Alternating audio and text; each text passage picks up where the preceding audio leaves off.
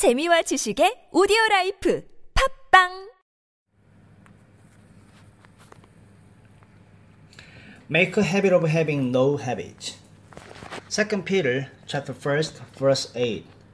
For if these things are yours and abound, they make you to be not idle nor unfruitful.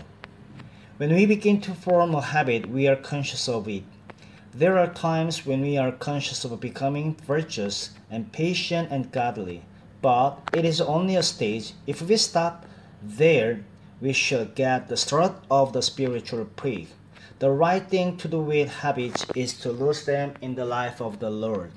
Until every habit is so practiced that there is so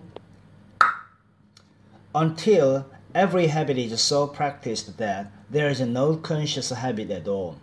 Our spiritual life continually resolves into introspection because there are some qualities we have not added as yet.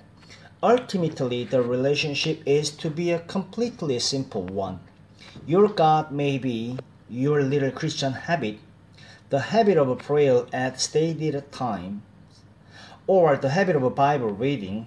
Watch how your Father will upset those times if you begin to worship your habit instead of what the habit symbolizes. I can't do that just now. I am praying. It is my hour with God. No, it is your hour with your habit. There is a quality that is lacking in you. Recognize the defect and then look for the opportunity of exercising yourself along the line of the quality to be added. Love means that there is no habit visible. You have come to the place where the habit is lost, and by practice you do the thing unconsciously. If you are consciously holy, there are certain things you imagine you cannot do, certain relationships in which you are far from simple. That means there is something to be added.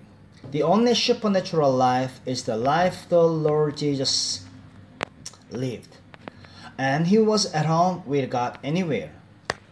Is there anywhere where you are not at home with God? Let God press through in that particular circumstances until you gain Him, and life becomes the simple life of a child.